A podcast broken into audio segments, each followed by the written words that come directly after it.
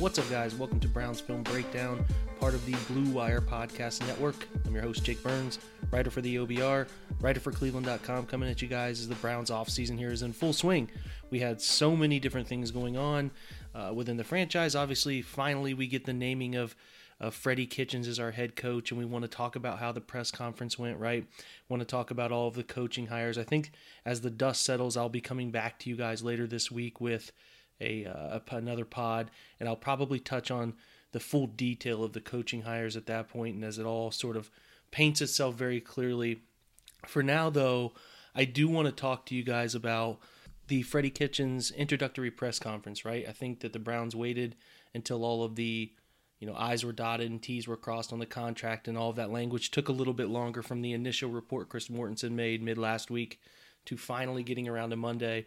Ironically enough, both of the most important coaching hires were actually announced alongside the official announcement of Freddie Kitchens as uh, former Arizona Cardinals head coach Steve Wilks will be taking over as defensive coordinator. I wrote an article in Cleveland.com about his approach, his aggressive approach, and we'll talk more about that later this week. Also, the hiring of former Tampa Bay Buccaneers coordinator Todd Monken. I think his hire is going to be extremely interesting for the influence it has on Freddie Kitchens and Baker Mayfield and the play calling and all of that as as uh, as as Monken brings in the air raid approach that is going to mesh really interestingly with the Air Coryell approach that uh, is coming through the the filter that Freddie has through his days with Bruce Arian. So that impact will be uh, something that I will be able to dive into deeper later this week. But again, back to the the press conference, which I thought was fascinating. The Browns introducing Kitchens thought they did a great job of of making this whole thing tie together with the end of the season impact and how uh, the, the the resume John Dorsey talked about with Freddie Kitchens, his live resume, which was really cool because those last eight games really meant something. They meant something to the franchise. They meant something to the the fan base that was so desperate for a turnaround. And I think that it would have been really silly for the franchise to overlook just how impressive they were in those last eight games. And and John Dorsey speaking to that several times in the interviews and a couple times during the live press conference really meant something. And I also thought that Freddie did a fantastic job of presenting himself and presenting the fact that he wasn't ever going to self promote or chase a head coaching job, that when the time came, he knew he'd be ready. When the time came, he knew it would be the right situation. All of the above. I thought he also did a great job of displaying those characteristics of, you know, you know, yourself above the team, all of those uh, awesome awesome parts of team building that I think sometimes can be overlooked in the NFL. And there's no wonder that the guys playing offense, and I'm sure it will translate over to the guys playing defense, uh, you know, truly want to run through a wall for that guy and play hard. And I also will touch on the last thing that I was most impressed with was, you know, Kitchens' ability to to separate what was a nice turnaround with seven wins and say that they weren't satisfied.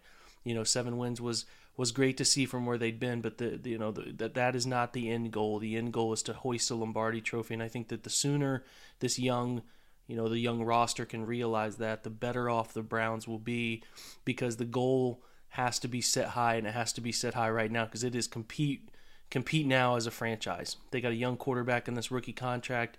The time is of the essence, and I hope that the Browns will be able to understand that. And I think by keeping Kitchens, surrounding Kitchens with this staff of great minds, both offensively, defensively, and from so many different perspectives, it will only help uh, what should be a really fun team in a, in a, division that should be wide open next year in the AFC North. So that is going to be fascinating to watch. I think the Browns have hit the ground running this offseason, heading into free agency and the draft process, and, and genuinely has not been more anticipated season for the Browns in, in what could be easily two decades. So exciting time for the Browns fans, exciting time for the franchise, and I really look forward to them uh, and tracking you know the plan that they formulate to attack this offseason to improve the roster. But before we move on, I want to talk to you guys about what's going on at My Pillow. Um, you know, just as the new year turns around for the rest of us guys, you probably made a couple resolutions. You want to eat better, exercise right, be more patient, be kinder, whatever it is. It starts with a good night's rest. So do me a favor, go to mypillow.com, click on the four pack special, Enter the promo code COZY and you'll get two premium My Pillows and two Go Anywhere pillows. It's amazing what a difference great night, a great pillow makes for your night of sleep. If you go to mypillow.com right now, click on their four pack. Shipping's absolutely free. Yep, you heard that right, guys. Shipping is absolutely free. Don't forget about their 60 day money back guarantee as well. So there's nothing better than a great night of restorative sleep. Go to mypillow.com, click on their four pack special. Use that promo code COZY. Again, that's the promo code COZY to get two premium my pillows and two go anywhere pillows. So mypillow.com uh, is the website you guys should go to or 800-966-1472 and remember my promo code can be used for any offer at mypillow.com and again that promo code is cozy. Also while i got you here you guys have heard of stories about drug cartels. They're all over the news right guys all the narcos on netflix and all the above but the crime ring you probably never heard of is one of the most dangerous in the world. They're the Mennonite mob. You heard that right? Mennonites. 99% of them are kind, God fearing people, but there's one group that has smuggled millions of dollars of narcotics from Mexico to Canada. Wednesday, starting January 23rd at 10 9 Central, WGN America presents the new TV series called Pure, based on true events of the Mennonite mob. Shows about Noah Funk, the newly elected Mennonite pastor who's determined to rid his community of the drug cartel but he finds himself way over his head, and the good pastor, along with his wife, will do some very bad things, all in the name of protecting their family. Think of Pure as Breaking Bad meets Witness meets Narcos. Get hooked on Pure Wednesday, starting January 23rd at 10 9 Central, only on WGN America. WGN America is available on DirecTV, channel 307, Dish channel 239, or check your local cable listings for the channel in your area. Again, that is Pure on WGN America. All right, guys, now it is time to shift to our guest. We will be right back.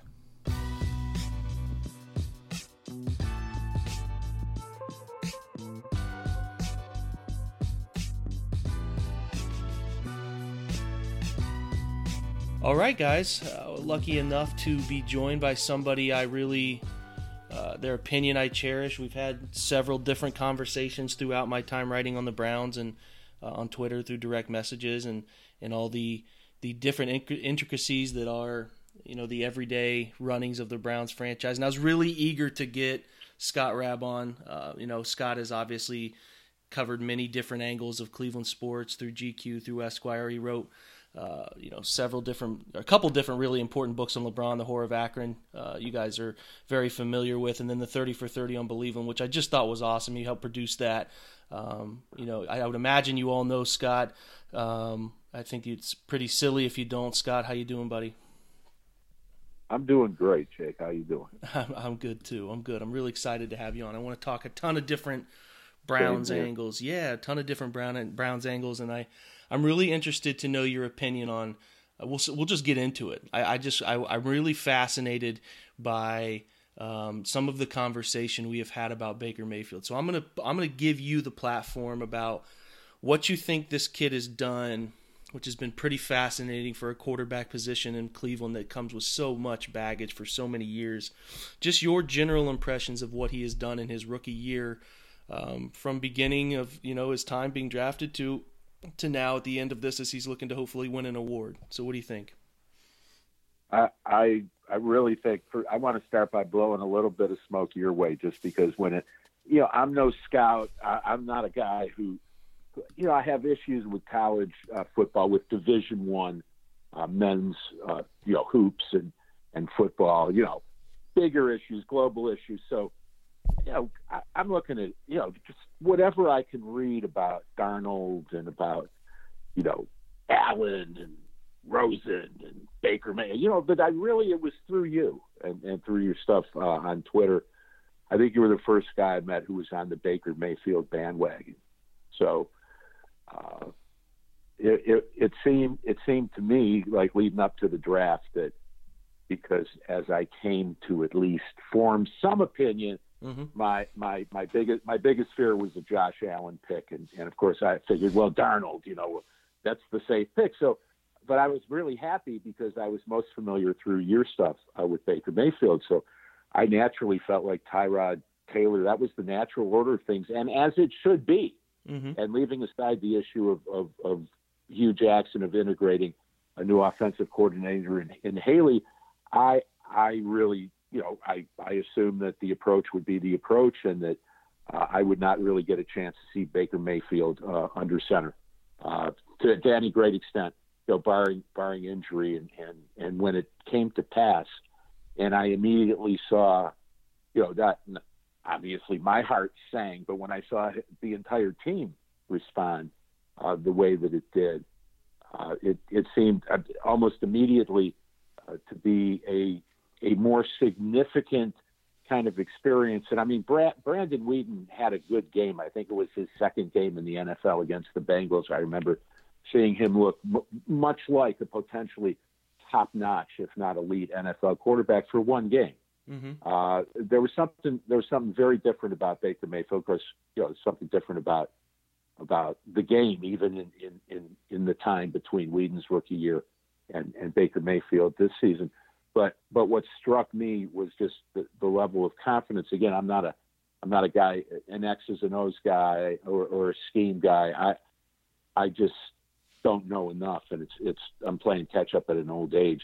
What what I saw was again the most accomplished. I he's he's hard to compare to a guy like Bernie Kosar, who's kind of my, of my generation. That would be a lodestar came in as a very smart, savvy, but gawky, awkward, physically quarterback with uncanny accuracy, but not the strongest arm and almost no mobility. But Bernie Kosar from the beginning was kind of his own type of quarterback, and you know ba- Baker Mayfield. I I don't know that I would put him in a category either.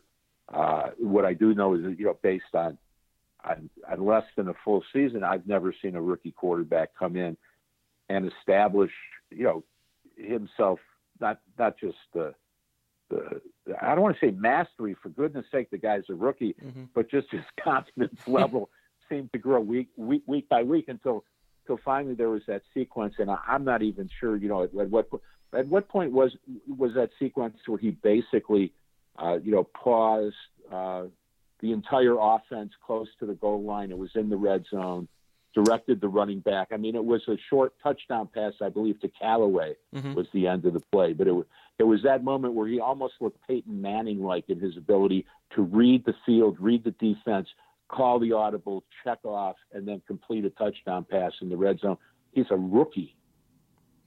Yeah, no, that was the Denver game. It was it was it was really impressive. Yeah, and I tried I tried to say that that that play um, yeah, while, while it's a two yard touchdown throw in, in, in, the box score, and it, it, in his grand scheme of his career, it's probably a meaningless play, but it wasn't. It was so much more than that, right?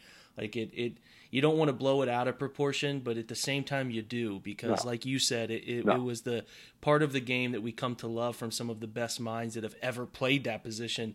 And I thought that Mayfield, exactly. yeah, and I thought that Mayfield, and I, and I tried to express this at the time, and I've gone back and looked at that play, ironically enough, Scott, and and uh, the way he after that play sort of thumped his chest and he was more excited than I think I saw him the entire season. It just sort of it yeah. sort of showed yeah. a, a a level of it was almost like a weight was lifted off of him in a sense of like I can do this. I can I can do all of the aspects of this position that the NFL requires. It's much different than what he did in college. And you know, yeah. he, he was frustrated with not being given a chance early on, and he was frustrated with the coaching changes and all of that that came to light. And uh, that that moment was interesting to me because it was very impactful on him, and I think it was impactful on the entire team. The embrace he had with Kitchens, all of that. And that, absolutely. Yeah, absolutely. And I'll, it'll lead me to, to no, part no, two of that, it, which to me is some of the some of the stuff that comes with Mayfield, and, and I'm talking about his chest thumping and some of that, like his stare down of Hue Jackson and some of those things. And I think it'll be interesting when they oh, play Cliff Kingsbury next year in Arizona and all that came with that. And does that bother you? Did, it's just I, I'm I'm fascinated by opinions on this. Does does some of that stuff? Does it does it bother you, or is it sort of like I don't care? That's who he is, and that's that's how he is, and that's how he plays, and it's always accepting. This is this is uh, well. First, I want I just want to circle back for a second. Just yeah.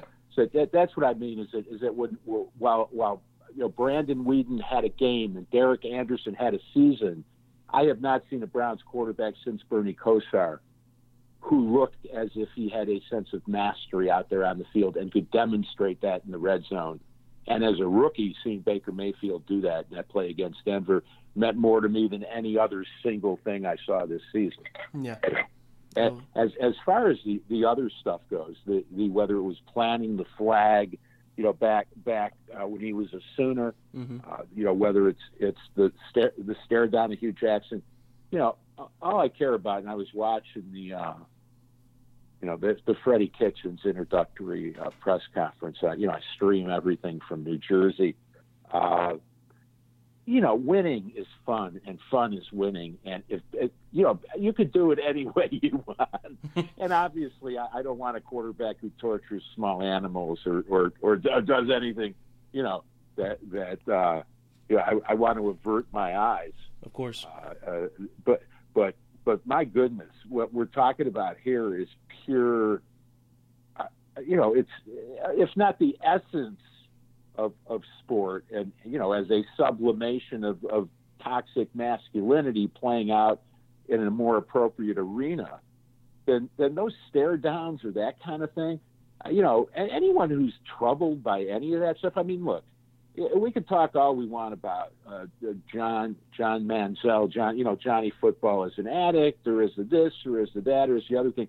But but you know, when we're looking as fans, these are two dimensional guys. You mm-hmm. draft a guy, uh, and, and you really, you know, I mean, all you want is, is, oh, for, for a win, you want to win. You want to have a chance to win no matter who the opponent is. You want, you want to have a chance to win. And if, if this is, if, if this is what inspires and what informs this particular young quarterback at this point in his career, you know, the trot, trotting past the Bengals bench to stare down Hue Jackson after that 60 yard, you know, bomb to the Njoku. You know, if that, I mean, where's the harm? We're talking about a league that has harbored some of the ugliest, uh, uh, uh you know, most toxic kinds of acting out. Mm-hmm. You know that that that that men, that angry young men can do. Why are we even talking? I mean, really, why are we even? Nobody would have would have had any problem uh, with anything Johnny Football ever did if he had been able to play the position well in the NFL. Hey, I got I got a question for you, and this yeah. this is this is maybe maybe a tough, but it's definitely a Baker Mayfield question. It's definitely a Nick Chubb type question. Here's what I'm saying. I'm I'm 66 years old now, and I, I came up, you know, as a Browns fan back in in the 60s, and it wasn't until you know, the new Browns, and even then, it wasn't until I don't know which GM it was, whether it was, you know, pre Phil Savage, but when did it become a thing where you have a high draft pick? Let's say, you know, Barkevious Mingo high. Was he a six pick, seven pick, eight pick? I'm just, I'm just trying to remember when it became cool for fans to go, well, you know, uh, you know, uh, uh, Justin Gilbert. The, he, he looked like crap. Or I mean, Corey Coleman. I think you and I had a bit of a dispute about. Mm-hmm. Uh, uh, a gentleman's dispute in our DMs. But what I'm saying is this idea that it takes two or three or four years to judge a draft. Okay, I get it. That's legitimate. But it doesn't take two, three, four seasons to judge a high pick mm-hmm. in the NFL draft. It, it just doesn't. I mean, there, I see that uh, uh, Cam Erving is playing, you know, offensive line and you know producing apparently for a very good football team in Kansas City. So we can't say ultimately that that, that was untrue in his case. But I've spent way too many years listening to way too many people talk absolute bull about terrible Browns draft picks. You know, I'm just saying. I'm, I'm just yeah. saying when it's a Baker Mayfield or a Nick Chubb or a Myles Garrett you don't have to wait two or three seasons. You you know if a guy's an impact guy within two or three games of his of it, the start of his career. I think that's that's that's fun. That's a fun topic, really, in general, because the Browns have for so long um, you know, have for so long drafted some of these guys. It, it, the history speaks for itself, right? Like the jokes almost make themselves. so it's uh, yeah, no, you, it's true. Yeah, it's, true. it's fascinating. Yeah. I think you have a great point. I think that with some of these guys, very quickly you can tell how how impactful they will be. The consistency is another thing, but just you can tell. And I think I agree with you for the most part. When they put on a uniform, you you really quickly can tell. Um, that there there are exceptions. There are going to be. I think that the the, the the conversation around Corey Coleman was so fascinating, and it was because he started out really well, and then he got hurt. Right, he got hurt, and Yep. he broke a hand, Yep. and then um, the same thing happened his second year. So you had a lot of people like me. As this, it, that that situation with Coleman has given me a lot of self reflection on how good a player is, and maybe being blinded by certain things, and you know you'll learn you'll learn about your own opinion sometimes with somebody like Corey, but the Browns have drafted near the top of the draft for so long, and we've seen so many fail that people want to believe that they they made the right pick, right? Like we can't. I think that that's what it's become to me, at least in my Always. opinion, is that they they don't want to give up on these guys quickly because it's like we've seen so many fail, and we just don't want to believe it could happen again. And that's what was so different about this draft because they took three rookies in the very beginning of their and it's it's still to be determined on the kid out of Nevada, uh, Austin Corbett. He'll he'll eventually find a role. Yeah. I have no doubt about that. But you know, with Nick Chubb, Denzel so. Ward, and, and Baker Mayfield, it was like okay. those, Oh, my God, yeah, Ward. yeah, yeah. I forgot Ward. It, it, yeah. I, again, yeah, it, it, there are legit cases, especially later in the first round. And yes, overall, there's a huge crapshoot, you know, angle to it. But goodness gracious, Denzel Ward, it didn't take, you know, more than a handful of plays yeah. of his, of his first game to go, whoa, Yeah. yeah, this kid can play in the NFL. No, I, I- God willing, I hope his concussion thing doesn't turn out to be a thing. True, very true. Um, but yeah, I think that's been what the, the, the biggest part of the excitement with the Browns this year. I think if the Browns had drafted Josh Allen or drafted Sam Darnold, and there was a little bit of a struggle there, as as those guys have struggled, or um, you know some of the things didn't click right. I think that that the draft four of their top three of their top four picks hitting right away and being very impactful players right off the bat like you referenced is a big reason why the optimism is so high. Because we're not used to it. Oh, God. we're, we're genuinely not used to it. You know the guys like Barkevious Mingo and and uh, Trent Richardson Yeah. have gone on to have you know at, at least a moderate impact in other places, and Jabaal Sheard is another name that continues to make an impact in the league. But you know there have been plenty. The you know the Ray Farmer draft that is oh so famous of of Johnny Manziel and Justin Gilbert and.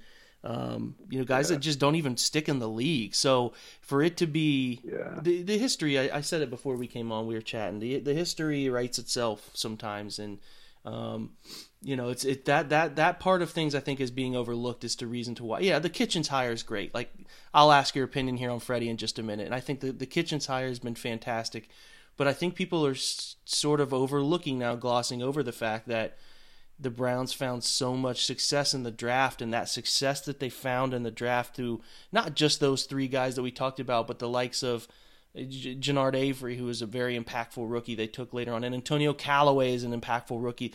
The the draft cannot be oversold for how hitting those picks, how important it was to springboarding the optimism, springboarding the end of the season wins, and giving us all this this feel. If Baker Mayfield didn't hit and they won seven games with Tyrod Taylor, it would feel completely different. It, it just I, there's no It doubt would- about it it.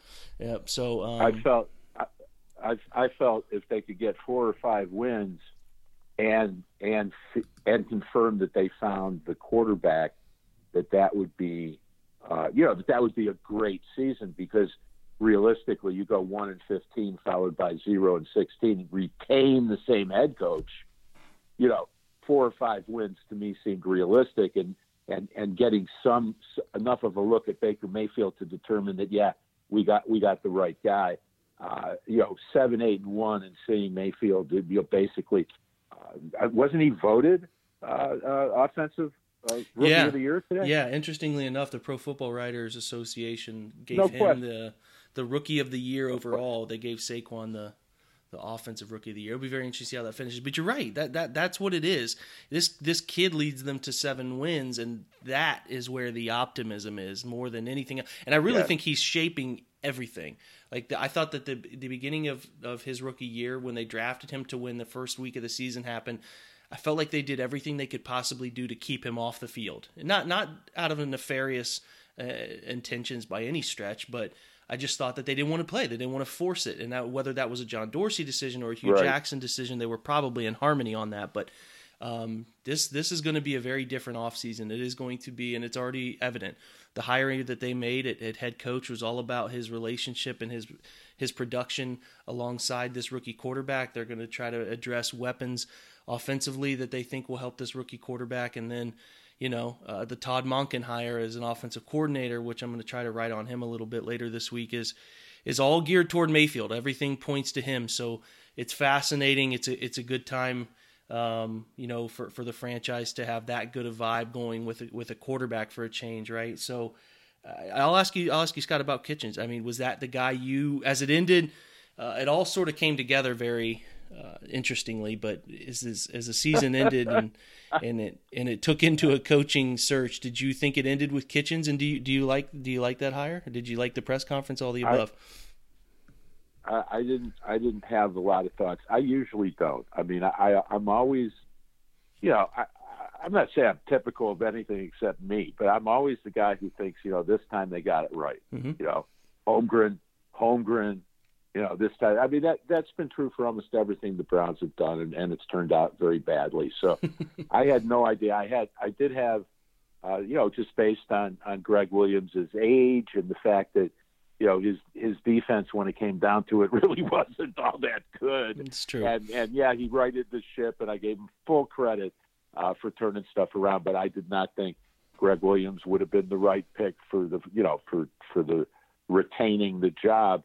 And and I didn't have like you know what once a guy like Bruce Arians has said, well, I would only come back for the Browns job, and then immediately you know as soon as it's open season starts interviewing for other jobs, that takes him off my my radar. Yep. I don't know enough, and I, I don't know enough. You know, like I watch this stuff. Like you know, I've said, I, I'm I'm an old guy, so I, I watch the Freddie the Freddie Kitchens thing, and you know, I laugh a lot. You know, there's never been a Browns coach that hasn't won every press conference. You know, they're never seriously. Time I wrote a profile, I think, of a Cleveland sports related uh, uh, subject for Esquire magazine was Mike Pettine mm. before his rookie season as mm-hmm. coach. And Freddie, you know, Freddie reminds me of kind of a, a Southern fried uh, version of, of Pettine, meaning a lot of credibility, you know, a lot of credibility as a guy. But, you know, I mean, you know, and some of it, I guess, is from if you spend 25 or 30 years, as I did, writing, you know, celebrity profiles for magazines or stuff like that. So you're automatically looking at these these kinds of narratives, you know. So I'm I'm reading about his aortic dissection, you know, the mm-hmm. the I'm, re- I'm reading about Ginger Kitchens, uh, his wife, and how they met back in Gadsden, and and you know, and then I'm watching Freddie, and Freddie's saying like this whole, you know, I is not a word, you know, that whole thing.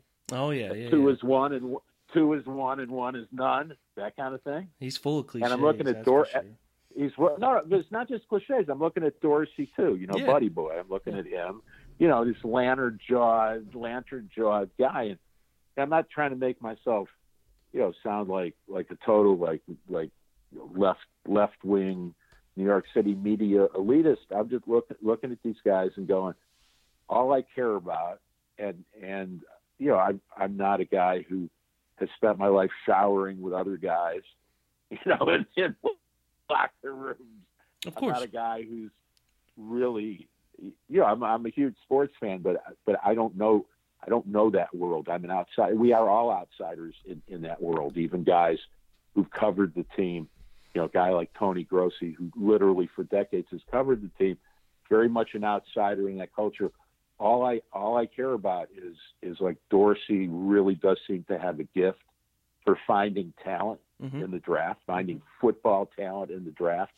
And Freddie Kitchens, everyone sold that guy short. And well, you know, what was he? What was he doing? Was he selling cars?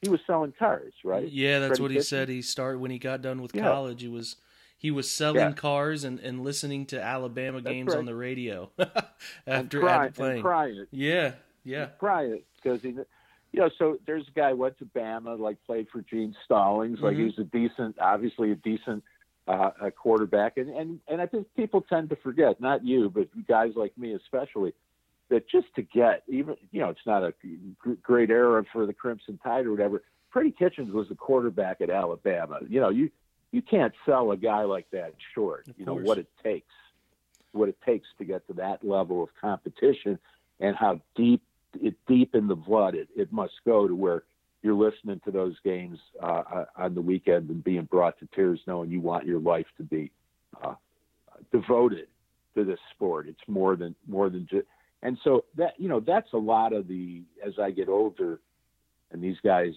ass- assume more of a three dimensional aspect, meaning. You know, I, LeBron taught me this because I hated on him so much when he left the Cavs, and hmm and all that, that that I came out the other end with the understanding that you know it was much easier for me you know to to get worked up one way or the other uh, as, as if, by not considering these people as anything but you know, two dimensional extensions of my need to root for a champion kind of thing. hmm You know, they don't really exist in real time like I do. You know, with flaws and, and Of course. but but I'm in I'm in awe of Freddie Kitchens is, is what I'm saying. I just just some of this stuff is like it's cl- as closed off to me as trying to understand, you know, cover three or whatever. You know, Yeah. Even more, it's even more more closed off than that. And what goes on there, you know, I don't think any of us really knows what goes on with a Josh Gordon, or or what goes on you know, what Baker Mayfield was getting pounded, you know, uh, uh, early on to the point where I actually worried. I wasn't worried whether Baker Mayfield was the guy or not. I was worried Baker Mayfield was the guy and was going to get hurt because the line looked that horrible. And without really doing anything much different that I could discern, once the changes were made, suddenly Baker Mayfield was not getting touched by the other team. Yeah, I can't. right. I still don't. I still don't know how they did that. Honest to God, Jake, I don't know. It's been a fascinating topic that a lot of people have, have asked me, and I try I tried to write on it as best I could. Um, Yes. it's it's hard. It's hard. It's hard because, and I'll, I'll I'll go back first. I think you're right about Freddie Kitchens. I think what he preaches is people. He puts an importance on people, and you you you know when you get to the NFL, so many so many individuals forget that you win with people, and I think that that and I I said cliche a minute ago, meaning meaning those sound cliche, but I think it it is something that is very true, and I think getting people to believe in you and getting people to believe in your message especially young millionaires, is extremely difficult. And I think he has a way of organically doing that that you don't see for many people. Um, and I think that that's why his rise is very fascinating, and his rise scares a lot of people in the business, especially those who have given their opinion from outside of Cleveland on Kitchens. That the NFL is really bad at picking head coaches. That's historically true. And this guy doesn't have the normal path to becoming a head coach necessarily and and it, I think it kind of makes people feel a little bit threatened by is this there's no conceivable way this guy could be the right pick. Well, what says he can't be the right pick? You know, and I think Freddie even said it in the interview and I said it to you before we started about being a parent. Nobody knows how to be a parent until they are actually a parent. You know, nobody knows how to be a head coach until you're you're a head coach. Like you can dream of it, but you don't know what the heck it entails. You don't know the decisions that are going to be put in front of you until you're there. So, you know, I think I think it could really work, and I think that the best part of him is he's a motivator. Above all else, he does some great things offensively. You talk about the avoiding sacks, but the motivation aspect is so important, and it really feels like the roster, at least the offense that he was in charge of, wanted to run through a wall for him. And I, I can't I can't quite say that that is. Uh, you know, I, th- I think that that's very undersold in this whole process. But yeah, keeping keeping Baker clean was it was fascinating. It was was probably hasn't been given enough uh, limelight to be honest with you to, to only have him hit nine times the second half of the year, which is that's just stupid. The Crazy. second the second place team in the league only. I think the Colts had Andrew Luck hit 29 times, 20 less times a quarterback's hit. And I can and I, I played college football at a very small level. I, I, I I've seen I've seen what it's like uh, on, on a super small scale. I never am am so pretentious enough to think that I've seen anything Baker Mayfield has seen, but I do know that being hit all the time has an impact on you. Whether you're hit and you get a throw off or or you're taking sacks, it's if you're if you're not touched and you're able to get the ball out without being hit, whether that's through protection or his his ability to escape the pocket or the different things Freddie did, like helping somebody chip on a on a on a rush end, you know, sending a tight end out. Yep. It all it's a culmination of things. I'm a big believer that um, you know, a sack that takes place is not only on the lineman, it's on everybody in extent. The play caller, the quarterback, the running backs, all of it. Wide receivers getting separation. They had a, and this speaks the the one thing I can say, and this is not quantifiable, but they were playing with a certain harmony, all 11 guys and 12 if you include the play caller in the second half of the year. And that led to all of it clicking. That led to separation at the wide receiver position. That led to Greg Robinson doing a nice job when he was inserted at left tackle. Yes. It led Yes. it led to Mayfield having Yes. a feel for how to escape the pocket. All of those things came together, and I think that that is. And John Dorsey's referenced it four or five times now. The the, the live resume that Freddie was able to put together in the second half of the year was just it was too hard to overlook. You just can't you can't overlook that type of offense is something we have sat back as as Cleveland Browns fans and watched Oh and, and watched so many other Well- teams do that. And and for us to Well, be yeah, go ahead. Uh, No, I, I just that that's exactly it. Watching, you know, watching other teams, uh, uh, and then realizing the Brown, that it did look like the Browns were actually, you know, a scrimmage team. We're not Mm-hmm. playing in the same league. The the red zone production alone, Yeah. the last half of the season, Yep. Made made uh, Freddie Kitchens the right hire. It Those did. It numbers did. Weren't, weren't weren't those numbers like historically good? Oh yeah, he was just The behind. He might have even etched out a, a Drew Brees in terms of of sheer passing efficiency in the red zone. And then yeah, how many times they were straight into the red zone and came away with a touchdown. Yeah. We overlook it. It's almost Yeah. like it's almost like we're forgetting. And I was really I was really nervous about how long the process was taking because I get where some people were trying to say that you know Freddie hasn't earned qu- air quotes here earn this job or he's only coached eight games an entire it doesn't matter to me. You can either it's just like we were talking about earlier, Scott, with the draft picks. It only takes a small window to say this guy can do it or this guy can't do it. And he can do it. Right. And and we're just gonna let this guy walk out the door because because we want to pick somebody else. Like, It just it didn't make sense. I'm so happy they got it right. I'm happy with who they've brought in around him. I think they brought in a nice plethora of of uh, of guys who have proven themselves at different places, and also guys who have failed at some different places who are hungry to succeed again. And I think that's equally as important too. So. Um, it, kudos to the Browns. They're they're making all the right decisions, and in a world that's been upside down for this fan base for so long, to have their franchise make all the right decisions, it's it's a welcome change in my opinion. Did, did you read anything about this uh, guy Chris Jones they brought in from the Canadian? I have football not. I have not. I have a good connection up there. Um, a good friend of mine, um, who I went to high school with, was one of the best high school quarterbacks I've ever seen. Is is the is the quarterback for the Ottawa Redblacks up there? He's been he's been their guy for a couple years. So I'm going to try to get with him and figure out any information there. But they seem really excited about bringing him in. Um, you know, so that's obviously it's obviously exciting. Every every guy they have brought in has a resume that is that is pretty impressive, all the way down to, to the Tyler Tettleton kid they brought in from Ohio University to be an offensive assistant who worked with Mayfield at, at Oklahoma as a GA. It's all I'm telling you, man, it's very weird how how good this looks on paper. Now, whether paper turns into wins, we don't know, but it's hard not to feel really great ab- about it. And that leads me Yeah. to my last question for you, Scott, which is: Is this? I mean, is this the most excited you'll have been about the Browns since their departure return? Is that where you're at with it, or, or um, do you have I think it, I, Go ahead. I think it is. No, I think it is the most excited I've been. There was a point when in Pettine's, uh, uh, you know, one decent season where they were seven and four. They lost the last five games to Yep. finish seven and nine, and then it was three and thirteen, and then it was time for Hue Jackson. So, you know, I never, I never. Anyway, I- you know, the idea that they actually found uh, franchise level uh, QB uh, and that it made such a dramatic difference so early. I, I was skeptical about how much uh, Hue Jackson was holding back the team. I, I wasn't sure that they were really a four or five win team when they were 0 and 16. I, I, I couldn't tell what was Hue Jackson and what you know what was the coaching, hmm what what was the, the what was the talent level. So you know to see the way that team finished, you know, the second half of the season, it's a tough.